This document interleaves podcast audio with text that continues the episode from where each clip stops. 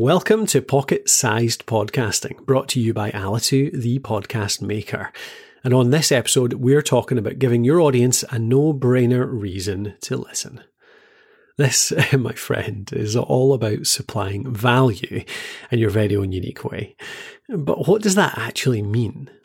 Well, let's take the example of our personal trainer from last time if they're serving up content that helps their listeners to, you know, complete a couch to 5k, then they're providing value. And if they can help a listener lose a few stone or run a faster race, then that's a lot of value. Or what about that zombie podcaster? They might do an in-depth interview with a top author in the space They'll dig in with that author to unearth some anecdotes and insights that you, the listener, have never heard anywhere else before from that writer. In that, they're providing some really unique value.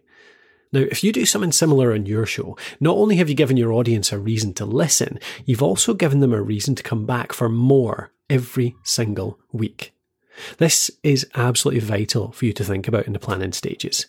So, can you write down 10 to 15 potential episodes that you think your target audience would love to listen to? If you're teaching, that's often about considering the most common problems you can help them solve. And if it's entertainment, it's usually about finding new content or entertainment that scratches that person's personal itch. And for a more detailed look at giving them a reason to listen, go to thepodcasthost.com forward slash unique. That's U N I Q U E.